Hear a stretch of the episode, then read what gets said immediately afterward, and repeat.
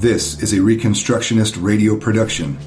Please visit garynorth.com forward slash free books to download this book on PDF.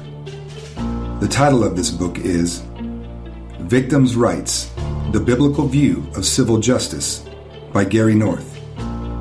Institute for Christian Economics, Tyler, Texas. Copyright 1990. This book is dedicated to Baby Doe and the 50 million other victims who are aborted annually worldwide. They, not their executioners, deserve our compassion.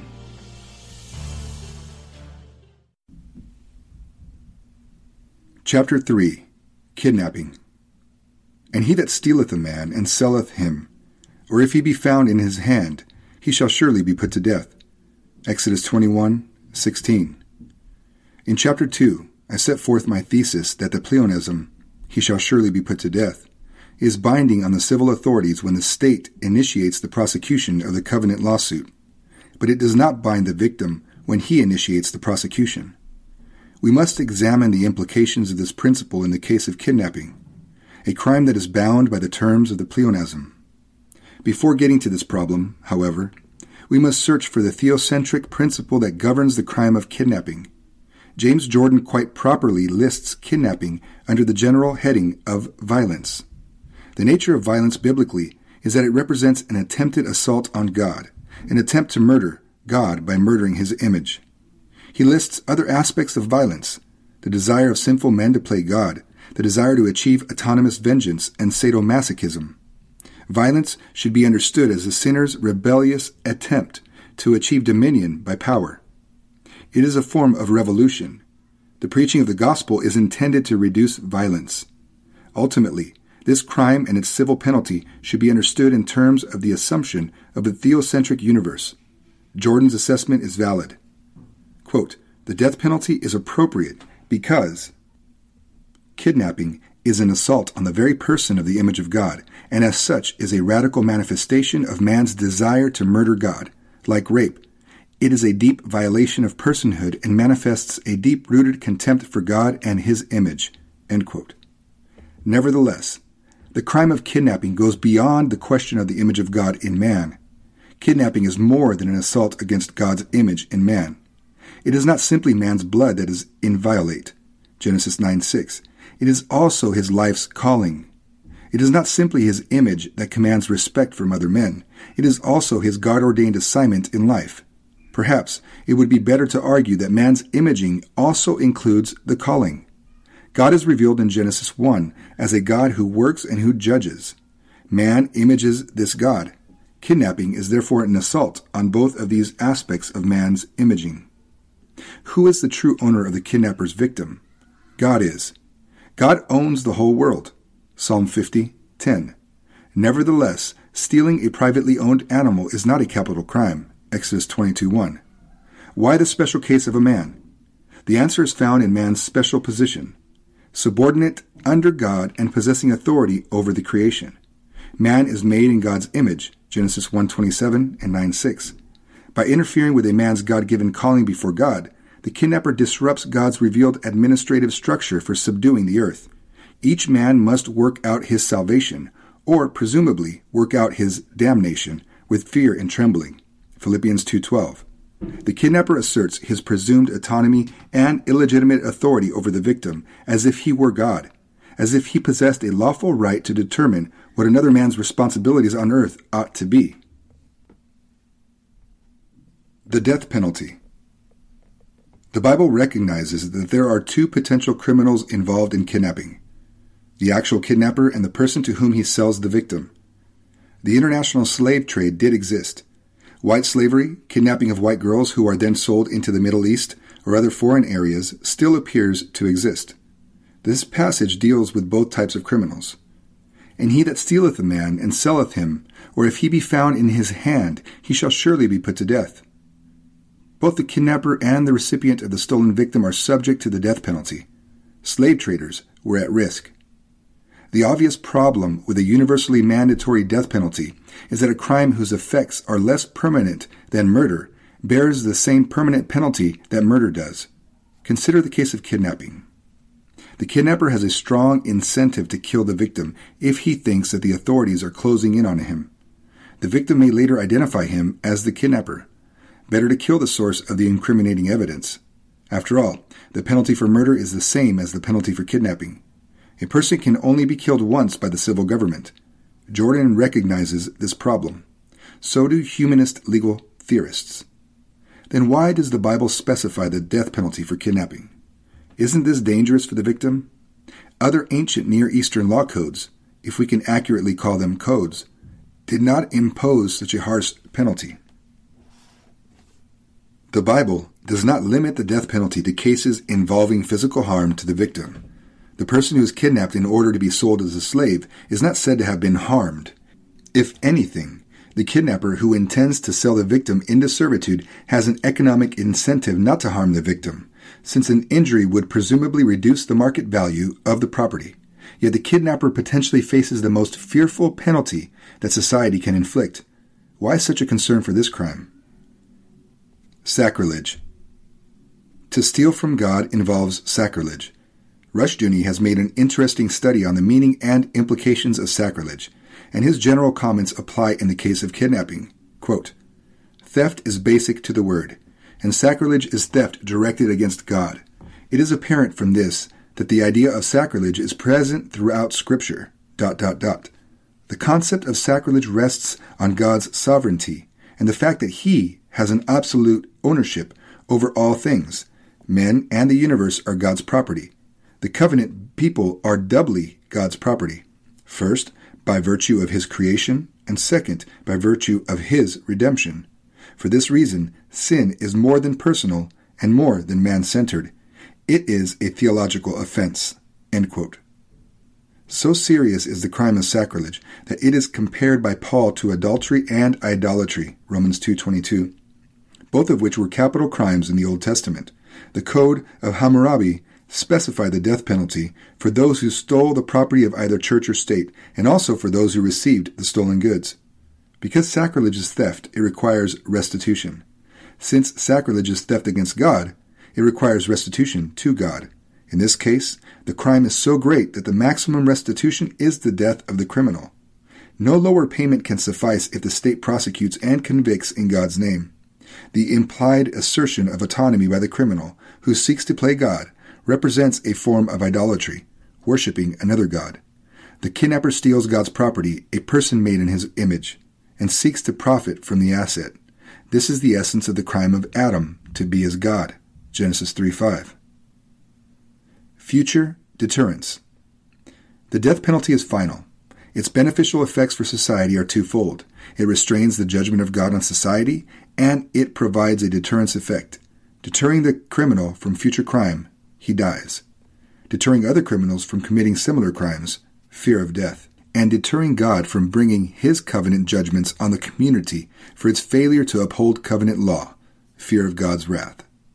Capital punishment is God's way of telling criminals, whether convicted criminals or potential criminals, that they have gone too far by committing certain crimes. It also warns the community that God's law is to be respected, Obviously, there is no element of rehabilitation for the convicted criminal in the imposition of the death penalty. The state speeds the convicted criminal's march toward final judgment. The state delivers the sinner into the presence of the final and perfect judge. If we interpret the presence of the pleonasm as making the death penalty mandatory, irrespective of the wishes of the victim, then we create a problem for the victim. A mandatory death penalty may actually increase the risk to the victim once the criminal act has taken place. First, the victim may have seen the criminal.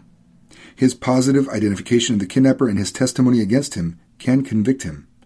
Second, should the criminal begin to suspect that he is about to be caught by the authorities, he may choose to kill the victim and dispose of the body.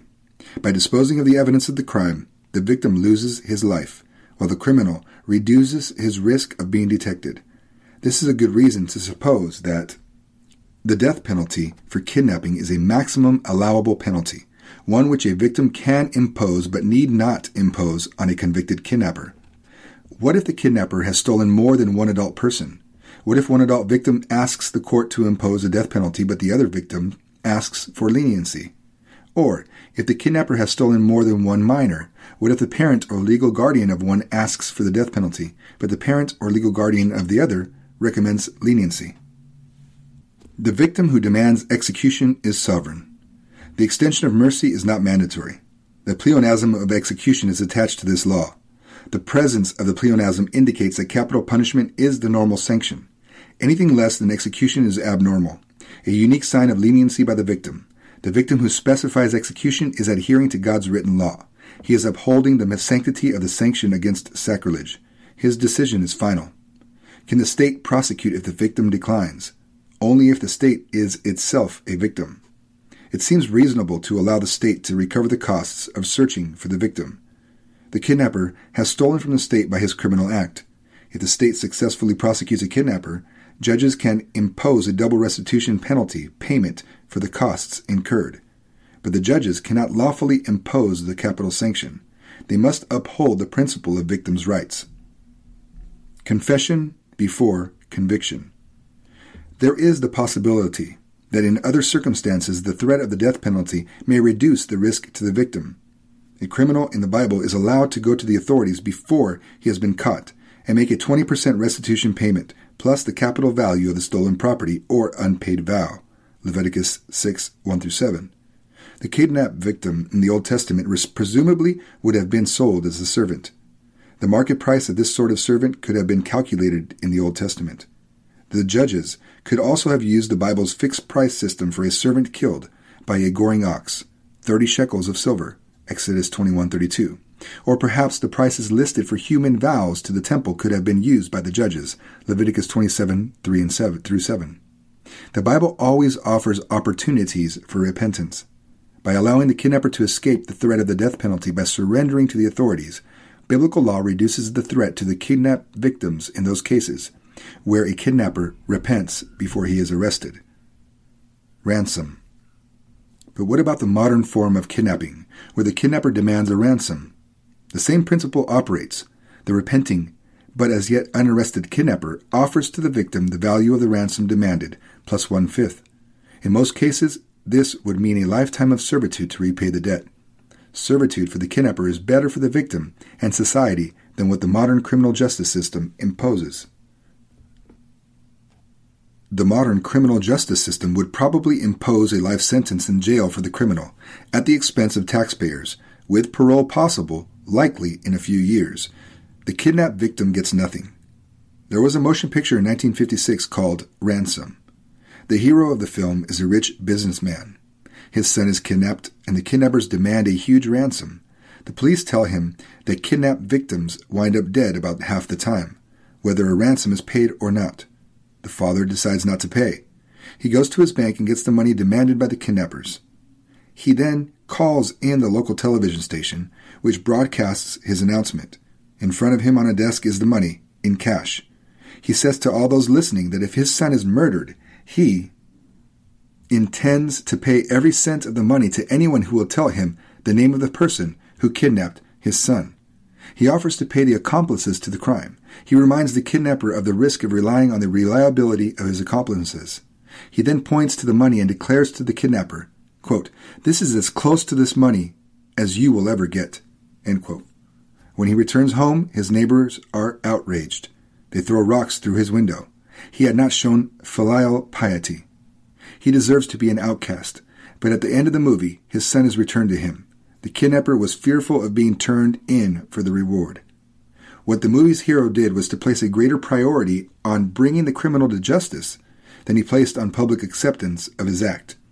The statistical risk to his son, he had been told, was the same, whether he paid the ransom or not.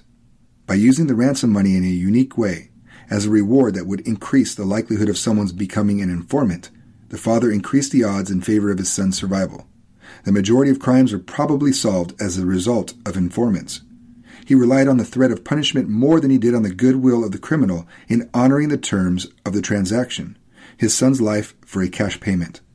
He turned to the law for protection, not to the criminal's sense of, of honor. In 1973, the grandson of J. Paul Getty, one of the world's richest men, was kidnapped in Italy. The kidnapping received worldwide attention. The kidnappers demanded over a million dollars as the ransom. Getty publicly refused to pay. He said that if he did, this would place his 14 other grandchildren in jeopardy. By not paying, he said he was telling all other potential kidnappers that it was useless to kidnap any of his relatives. The kidnappers cut off the youth's ear and sent it to his mother. Still, the grandfather refused. Privately, he lent $850,000 to the boy's father to pay the ransom, at 4%, of course. Getty never missed an opportunity for profit. The gamble paid off. The kidnappers released him. No other Getty relatives became victims. Equal penalties or equal results. The Bible does not forbid the victim's family to pay a ransom, but the threat of the death penalty makes the risk of conviction so great that few potential kidnappers would take the risk. Equal penalties or equal results. The Bible does not forbid the victim's family to pay a ransom, but the threat of the death penalty makes the risk of conviction so great that few potential kidnappers would take the risk, except for a very high return. The average citizen, therefore, receives additional but indirect protection because of this biblical law. The penalty to the convicted kidnapper is so high that the money which the middle class victim's relatives could raise to pay the ransom probably would not compensate most potential kidnappers for the tremendous risk involved. Presumably, kidnappers will avoid kidnapping poorer people. In effect, the threat of the death penalty increases the likelihood that members of very rich families or senior employees of very rich corporations will be primary victims of kidnappers. Also, in cases of politically motivated kidnappings, the famous or politically powerful could become the victims. They seem to be discriminated against economically by biblical law. High penalties make it more profitable for kidnappers to single their families out for attack. On the other hand, these people possess greater economic resources, making it more likely that they can more easily afford to protect themselves and their relatives. From the point of view of economic analysis, the stiff penalty for kidnapping protects society at large, though not always the actual victim of the crime, and it protects the average citizen more than it protects the rich. The law applies to all kidnappers equally. It has varying effects on different people and groups within the society. Because the Bible requires equality before the law, it produces different results. To equalize the results, equal risk for rich families and poor families, the Bible would have to impose the death penalty only for kidnappers of rich people. This, as we have seen, is what Hammurabi's code did. It imposed the death penalty only to those who kidnapped the sons of aristocrats. The economic payoff would have to be made lower in the case of a kidnapper who steals a poor person. Therefore, in order to put poor families at risk as high as that borne by rich families, the law would have to discriminate between kidnappers of the poor and kidnappers of the rich. But the kidnapper sins primarily against God, so the death penalty can be specified by the victim in both cases. God is not a respecter of persons, meaning those convicted of a capital crime. The question is not the economic status of the victims, but the nature of the crime, sacrilege, and the sanctions specified by the victims, victims' rights. Thus, a consistent application of this law in every case of kidnapping increases the risk of being kidnapped for the rich. Equality. This brings up a very important question relating to the word equality. When men demand equality, what do they really want? If they demand equality before the law, equal penalties for identical crimes irrespective of persons, then they are simultaneously demanding unequal economic results. This is not true only in the case of the variation of risk for different economic groups when a society demands the death penalty for all kidnappers. This is true of the economy in general.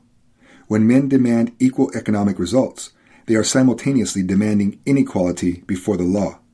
Hayek's analysis is correct. Quote, From the fact that people are very different, it follows that, if we treat them equally, the result must be inequality in their actual position, and that the only way to place them in an equal position would be to treat them differently. Equality before the law and material equality are therefore not only different, but are in conflict with each other, and we can achieve either the one or the other, but not both at the same time. The equality before the law, which freedom requires, leads to material inequality. Our argument will be that, though where the state must use coercion for other reasons, it should treat all people alike.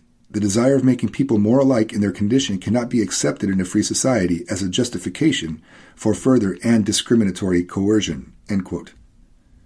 Biblical law is clear. Equality before the civil law is the God sanctioned concept of equality. Equality of results does not apply to the sanctions that God imposes after a person dies, either positive sanctions or negative sanctions. The principle of positive sanctions is specified in 1 Corinthians 3 11 through 15. For other foundation can no man lay than that is laid, which is Jesus Christ. Now, if any man build upon this foundation gold, silver, precious stones, wood, hay, stubble, every man's work shall be made manifest, for the day shall declare it because it shall be revealed by fire, and the fire shall try every man's work of what sort it is. If any man's work abide, which he hath built thereupon, he shall receive a reward. If any man's work shall be burned, he shall suffer loss, but he himself shall be saved, yet so as by fire. The principle of negative sanctions is specified in Luke 12, 47 and 48. And that servant which knew his Lord's will, and prepared not himself, neither did according to his will, shall be beaten with many stripes. But he that knew not, and did commit things worthy of stripes, shall be beaten with few stripes. For unto whomsoever much is given, of him shall be much required, and to whom men have committed much, of him they will ask the more. Time perspective. The establishment of the death penalty is necessary to increase risk to the potential kidnapper, risk that is proportional to the magnitude of his proposed crime. By calculating in advance the permanent nature of the penalty, death, the criminal is forced to come to grips with the future. The criminal presumably is present oriented. Certainly, he ignores the eternal consequences of his acts. He generally lives for the moment. His long term fate is total destruction on the day of judgment. He discounts this, refusing to act in terms of this knowledge. That day seems too far away chronologically, and God is not visible. Perhaps God is not going to enforce the promised penalty. Maybe God doesn't even exist, the criminal thinks to himself. Therefore, God sets the civil government's penalty so high that even a present oriented criminal will feel the restraining pressure of extreme risk, even if his psychological rate of discount is very high. The severity of the earthly punishment test- testifies to the severity of the eternal punishment. It serves as an earnest or down payment on eternity. The Bible teaches us that history is linear. History has a beginning and an end. The Bible also teaches us that our thoughts, as well as our deeds, have consequences in history and also in eternity beyond the grave. Matthew 5:28. It tells men to redeem, buy back their time. Ephesians 5:16. To work while there is still light. John 9:4. If God-fearing people must be educated and motivated for them to believe such doctrines, then we have to come to grips with the reality of a world in which members of a criminal class reject all these doctrines. More than this, members of a professional criminal class self consciously live in terms of a rival set of attitudes toward time, personal responsibility, and the consequences of human action. The possibility of the death penalty for kidnapping forces the potential kidnapper to count the cost of his transgression. Remember, a person's perception of total cost, including risk, is affected directly by his perception of time.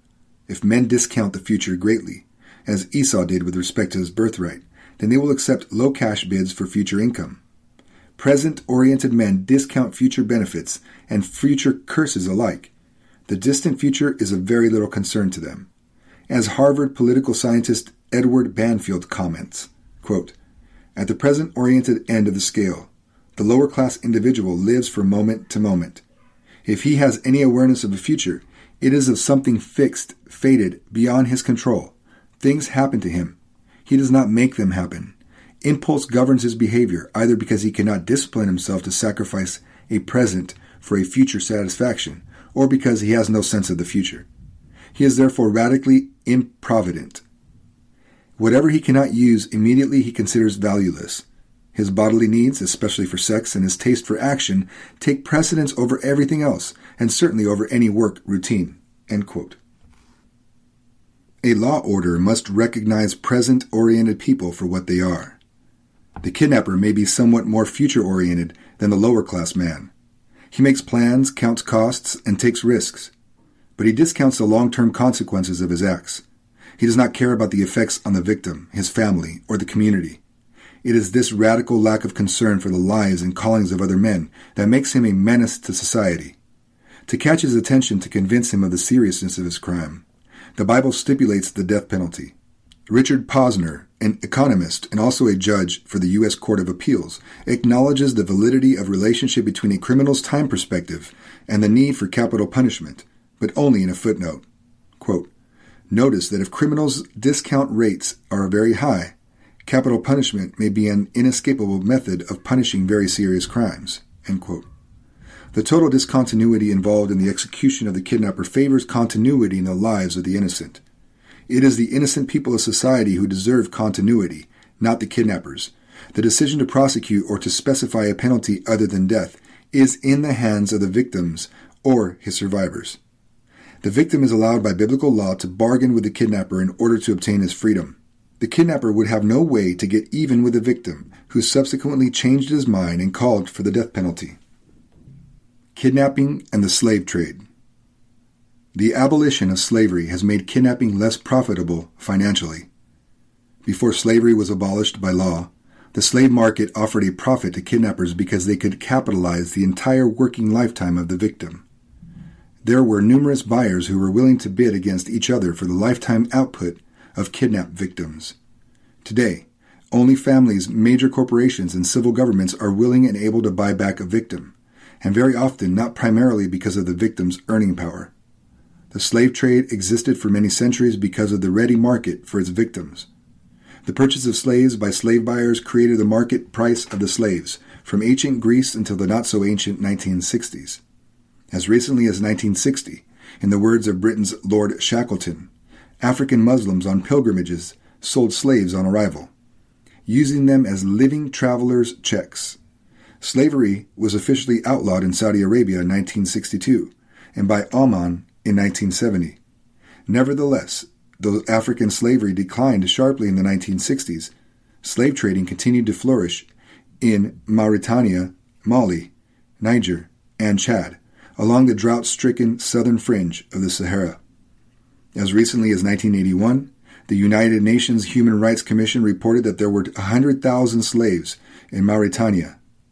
Other estimates place the total number of slaves as 250,000 among the nomadic tribes of the drought ridden Sahel in North Africa. The slave owners are Moors, Islamic, while the slaves are blacks from Senegal. There are no open slave markets because the trade is officially illegal. The biggest part of the trade is in children. They belong to the owners of the mothers. A steady economic demand for slaves created the demand for new victims. The slave traders, so hated and despised in the 18th and 19th centuries by respectable English speaking society, including most slave owners, and equally despised by slave owning writers in the ancient world, were, from a strictly economic point of view, nothing less than the paid agents of the buyers. They were performing specialized work as purchasing agents for slave buyers. The Arab and native African kidnappers were, to that extent, merely the specialized collection agents of the slave buyers. They were economic middlemen, entrepreneurs. The entrepreneur necessarily serves the wants of consumers. In every free market transaction, the potential consumers of any economic good or service are competing with other consumers for control over all scarce economic resources. They compete directly and indirectly for the final output of the economy. The outcome of this competition establishes prices, quality standards, and costs related directly to the production of all economic goods. The middlemen, entrepreneurs, simply serve those consumers whose competing bids are expected to produce the highest profits. Consumers ultimately determine prices and therefore also costs. This economic process was no less true of the slave trade. It is one of the peculiar aspects of the peculiar institution of American Negro slavery that the final consumers refuse to recognize their own personal responsibility as economic actors and political voters for the operations of the entire slave delivery system. What we should recognize here is a relationship between the abolition of compulsory slavery and the reduction of involuntary servitude for citizens in general. By making illegal the market for imported slaves, Western nations reduced the demand for imported slaves in the early 1800s. This in turn reduced the risk of being kidnapped for the average African. A policy of state enforced coercion against slave buying reduced the profit seeking, private coercive activity of kidnapping Africans thousands of miles away. This policy worked only because 1. The British Navy enforced its regulations against the slave traders. 2. A majority of citizens in the recipient nations were steadily educated to reject the idea of the legitimacy of involuntary servitude. And three, slavery's defenders were defeated on the battlefield in the case of the American South in the 1860s. The economic lesson? Disregarding the needs and preferences of slaveholders, the final users, by outlawing slavery led to the reduction of the entire slave trade. The profitability of the international slave trade was reduced. We learned that there are cases where state coercion is valid when that coercion is directed against private coercers. The anti slave trade legislation recognized the complicity of slave owners, final users, in the coercive international slave trade. The market for slaves was not a free market, for the supply side of the equation was based on coercion. Monopoly, returns, and reduced crime. There is a curious myth that laws against evil acts do not reduce the total number of these acts that criminals commit. Some critics even go so far as to argue that the very presence of the law subsidizes evil in the case of laws against the sale of illegal drugs or laws against prostitution. Somehow, passing a law makes the prohibited market more profitable, and therefore the law leads to greater output of the prohibited substances or services. This is a very odd argument when it comes from people who defend the efficiency and productivity of laissez faire economics. A fundamental principle of economics is this the division of labor is limited by the extent of the market. This was articulated by Adam Smith in Chapter 3 of Wealth of Nations, 1776. Another basic principle is this one the greater the division of labor, the greater the output per unit of resource input. In short, the greater the efficiency of the market. When the market increases in size, it makes possible an increase in cost effective production. Advertising and mass production techniques lower the cost of production and therefore increase the total quantity of goods and services demanded. This is well understood by all economists. Nevertheless, there are some people who still believe that laws against so called victimless crimes, sins that they do not regard as major transgressions, I suspect, actually increase the profitability of crime. On the contrary, such laws increase the risk of the prohibited activities, both to sellers and consumers. Prices rise, the market shrinks, per unit costs rise, efficiency drops. What such laws do is create monopoly returns for a few criminals. But the critics of such laws conveniently forget that monopoly returns are always the product of reduced output. This, in fact, is the conventional de- definition of a monopoly. Thus, civil laws do reduce the extent of the specified criminal behavior. They confine such behavior to certain criminal subclasses within the society. Biblically speaking, such laws place boundaries around such behavior. There is no doubt that 19th century laws against the slave trade drastically reduced the profitability of the international slave trade. These laws increased the risks for slavers, reduced their profits, and narrowed their markets. The result was a drop in output, slavery, per unit of resource input. Household evangelism. Apart from the one exception provided by the Jubilee Law, the Old Testament recognized the legitimacy of involuntary slavery of foreigners only when the slaves were female captives taken after a battle. Deuteronomy 20, 10 through 11, and 14. To fight a war for the purpose of taking slaves would have been illegitimate, for this was and is the foreign policy of empires. It is true that the Jubilee law did allow both the importation of pagan slaves and the purchase of children from resident aliens but the purpose of this practice was primarily covenantal, bringing slaves of demon possessed cultures into servitude under Israelite families that were in turn under God. Once the New Testament gospel became an international phenomenon that spread outward from local churches rather than from a central sanctuary in Jerusalem, there was no longer any need to bring potential converts into the land through purchase. Jesus completely fulfilled the terms of the Jubilee law, including the kingdom oriented goals of the imported slave law, he transferred the kingdom from the land of Israel to the church international. Therefore say I unto you, the kingdom of God shall be taken from you and given to a nation bringing forth the fruits thereof. Matthew 21:43. He abolished the Jubilees land tenure laws, as well as the slaveholding laws associated with the land of Israel as the exclusive place of temple sacrifice and worship. Adoption Nevertheless, in principle, there remains a modern Christian practice that resembles the Old Testament Jubilee slave law. It is the practice of adoption. Christians pay lawyers to arrange for the adoption of infants whose pagan parents do not want them. This is true household adoption, rather than permanent slavery. But biblical law requires children to support parents in their old age, so the arrangement is not purely altruistic. The practice of adoption is governed by civil law in order to reduce the creation of a market for profit, therefore discouraging the kidnapping of infants. But the economics of modern adoption is similar to the Old Testament practice of buying children from resident aliens. Adoption is a very good practice. Children are bought out of slavery inside covenant breaking households. Rushdoony refers to kidnapping as stealing freedom. He comments, quote, The purpose of man's existence is that man should exercise dominion over the earth in terms of God's calling. This duty involves the restoration of a broken order by means of restitution. To kidnap a man and enslave him is to rob him of his freedom. A believer is not to be a slave, 1 Corinthians 7.23, Galatians 5.1. Some men are slaves by nature. Slavery was voluntary and a dissatisfied slave could leave, and he could not be compelled to return. And other men were forbidden to deliver him to his master. Deuteronomy 23, 15 and 16. The purpose of freedom is that man exercise dominion and subdue the earth under God. A man who abuses his freedom to steal can be sold into slavery in order to work out his restitution. Exodus 22:3. If he cannot use his freedom for its true purpose, godly dominion, reconstruction, and restoration, he must then work towards restitution in his bondage. Conclusion Kidnapping is a crime against God, man, and the social order. It steals men's freedom. It asserts the autonomy of the kidnapper over the victim. It substitutes the kidnapper's profit for the calling God gives to each man. It attacks God through his image, man. The kidnapper is therefore subject to the death penalty, at the discretion of his victim.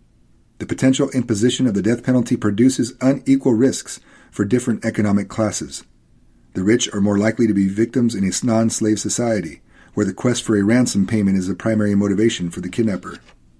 Equality before the law is the fundamental principle of biblical law enforcement. Inequality of economic results is therefore inescapable. By imposing a single penalty, death, the law increases the percentage of rich kidnapped victims the legislated abolition of slavery reduces the market demand for stolen men, thereby reducing the profit accruing to kidnappers and increasing the safety from kidnapping for the average citizen. To be effective, however, the majority of per- potential slave owners must agree with the abolition or else be fearful of violating the law. A profit seeking black market in slaves would thwart the economic effects of this law, namely, reduced demand for slaves. The high penalty imposed on both kidnapper and buyer, if coupled with the moral education of potential buyers of slaves, the final users, reduces the size and therefore the efficiency of the slave market. Remember Adam Smith's observation the division of labor is limited by the extent of the market. Finally, the death penalty overcomes the short run, present oriented time perspective of the potential kidnappers. The magnitude of the punishment calls attention to the magnitude of the crime.